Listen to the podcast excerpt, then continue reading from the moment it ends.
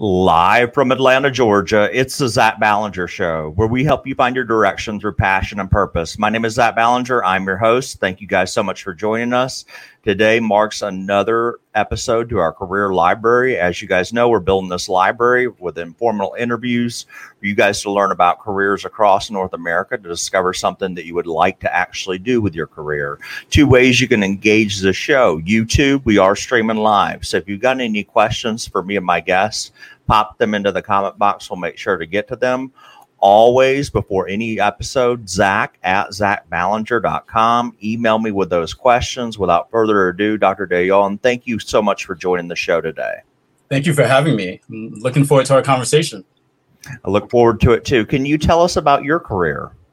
So I'm a neurologist. I'm a board-certified neurologist, and I'm also an epileptologist, which means that I, I further subspecialized in seizures and epilepsy. Wow. And what got you into medicine? So I think for for a lot of people, the things uh, that triggers your passion tends to be something personal. And for me, it was when I was younger, I had a, uh, a cousin who had epilepsy, and she ended up growing out of it. But then also, as I got into my teen years, my grandmother developed Alzheimer's disease. And as difficult as that was to see somebody deteriorating before your very eyes, it also made me really appreciate the beauty of the brain and how when the brain is working really well, how everything falls into place. And so that's really what started my passion. That's awesome. Uh, wonderful story. Now, um, tell us about what you like about your job. What do you love about it? Yeah, so for me, it is that when somebody has a neurological disease, it impacts every aspect of their life. So it's not like, you know, high blood pressure where, you know, you may not even feel it until sort of the high blood pressure uh, starts causing damage to your organs. Neurological diseases impact the way that you feel. Um, they impact your emotions, your cognitive states, so your ability to think. They even impact your your physical well-being.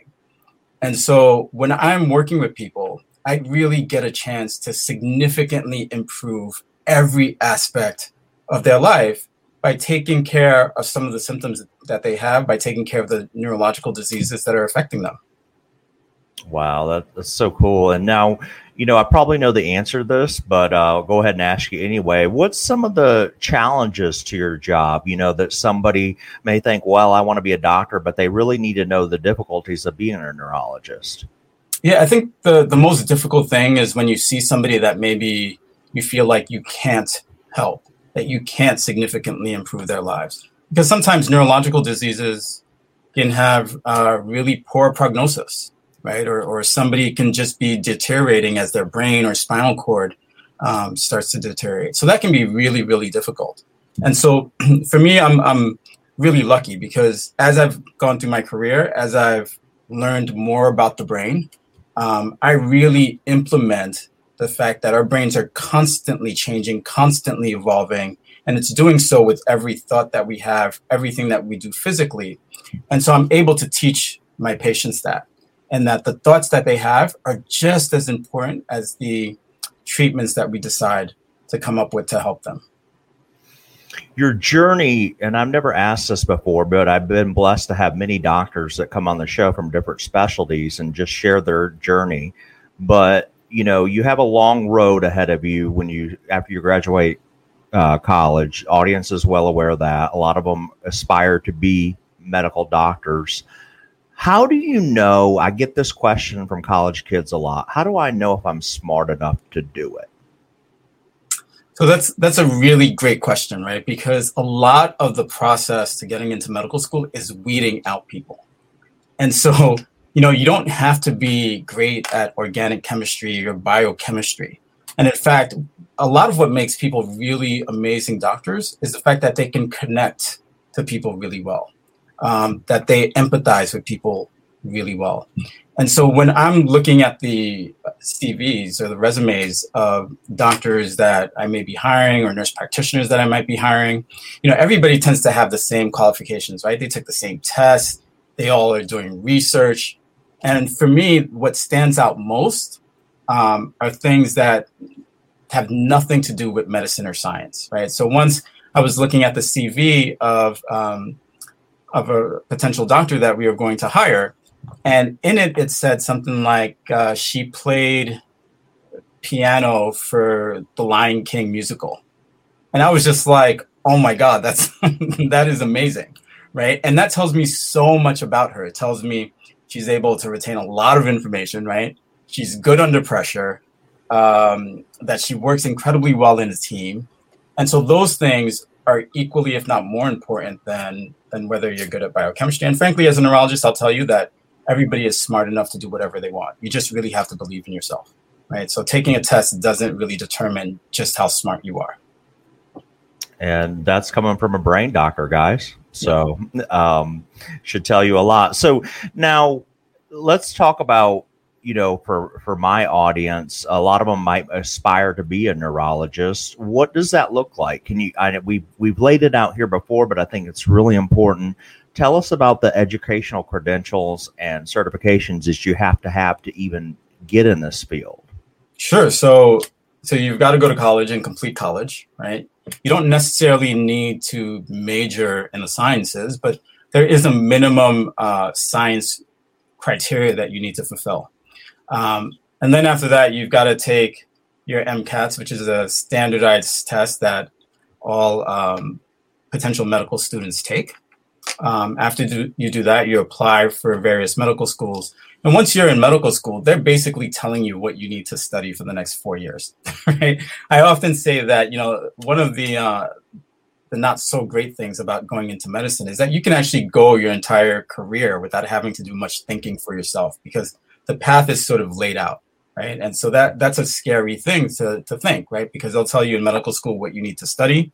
They'll tell you what clerkships you need to do. So uh, in your third and fourth year, following certain doctors in the hospital, following certain specialties on their rounds, so that way you're you're sort of learning in that atmosphere. Um, and then once you decide what specialty you want to go to, then it's applying for that specialty. Um, and when you apply to be uh, for a residency in neurology, you also have to do an intern year. So you've got to do a full year of internal medicine, um, which is, you know, high blood pressure, obesity, diabetes, high cholesterol, heart disease. Um, and treating those patients both in the hospital as well as in the clinic. And then once you complete that year, then you do another three years of residency. So just specializing in neurology. And if you decide to, after you complete that, you can further subspecialize in one of the uh, subspecialties of neurology. So like epilepsy, like I did, stroke, multiple sclerosis, dementia. Um, and then after that, you that's when you start uh, your real job. Did you have to do a fellowship for your subspecialties that you, you went into? Yeah, so I did a fellowship at uh, New York Presbyterian Cornell, um, and uh, it was called Clinical Neurophysiology, which is basically uh, about training to read all the different uh, waves and electrical activity that your brain gives off, your spinal cord gives off, the nerves give off, and that translates very easily into epilepsy. One of the things medical school and residency does, from my vantage point, just me being out in the this field, it's one of the most amazing things, because we in career coaching, we encourage people to do this, and not a lot of people do it.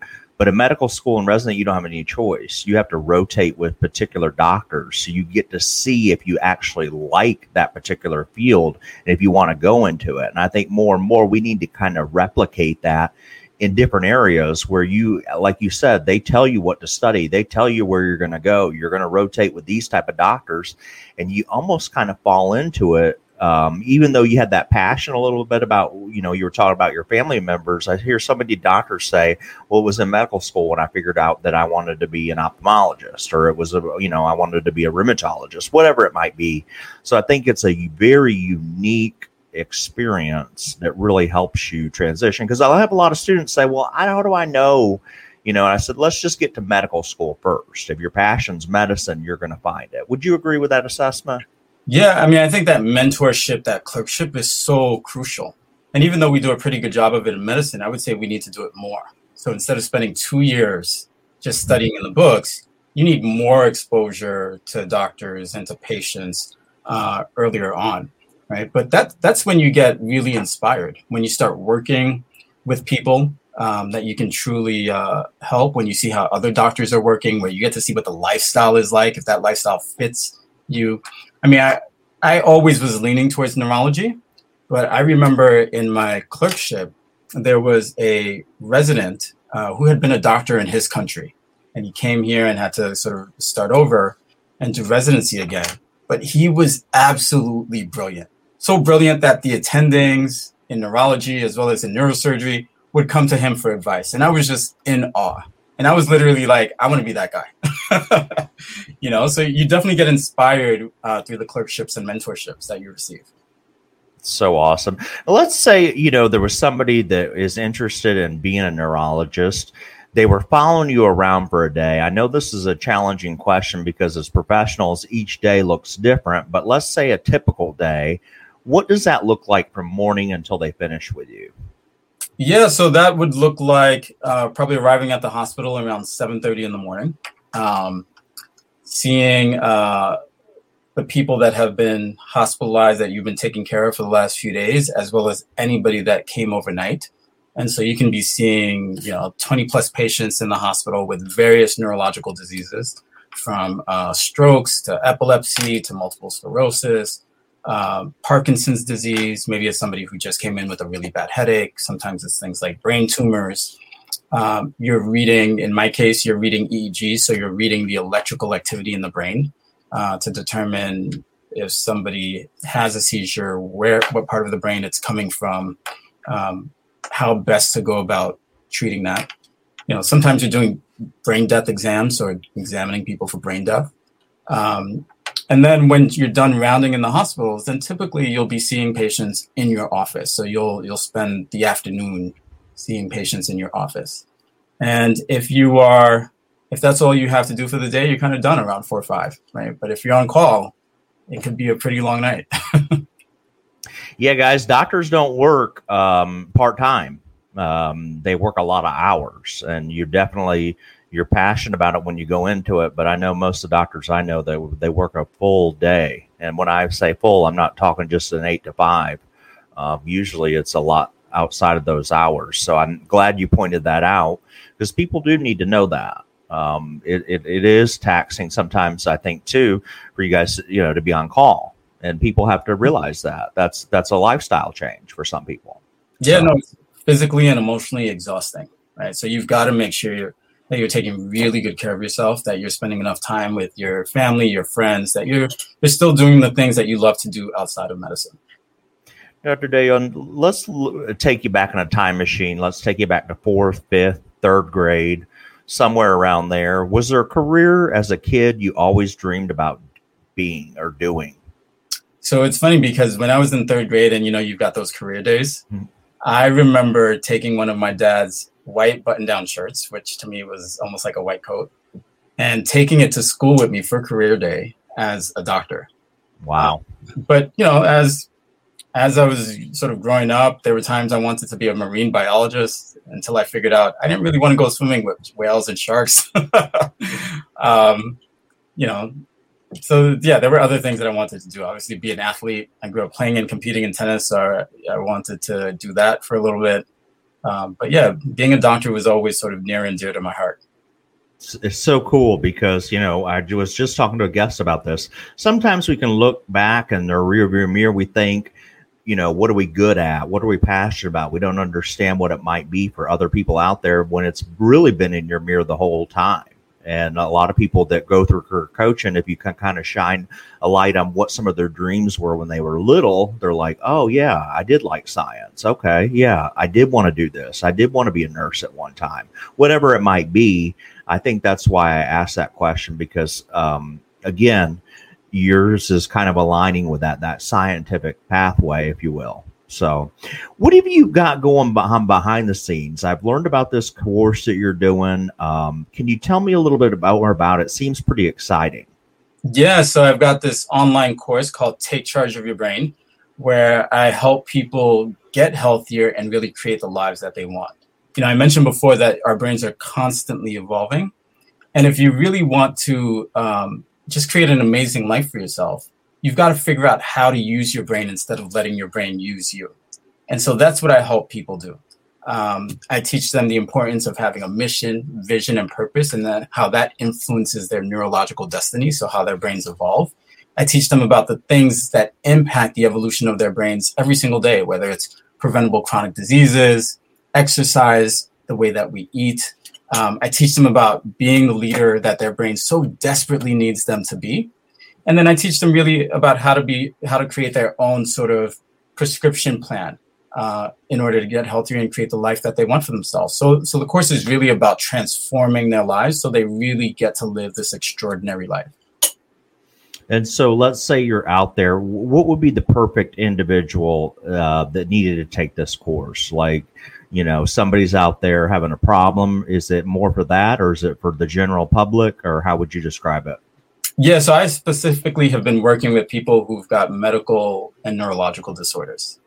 Um, you know, that, that's sort of where my expertise is.